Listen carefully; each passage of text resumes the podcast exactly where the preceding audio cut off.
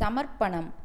நதி தன்னை கடலில் கொட்டிவிடுவது போன்று நாதா என்னை நான் உன்னிடம் கொடுத்து விடுவேனாக பிறரை தன் காரியத்துக்கு பயன்படுத்துபவனது மனம் குறுகுகிறது.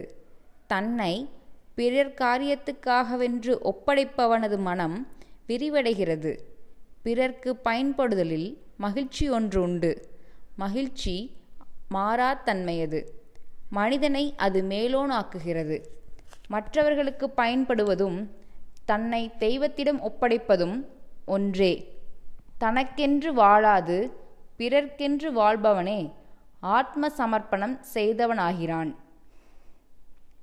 கவி ஊனுக்குள் நீ நின்று உலாவினதைக் காணாமல் நானென்றிருந்து நலனளித்தேன் பூரணமே பட்டினத்தார்.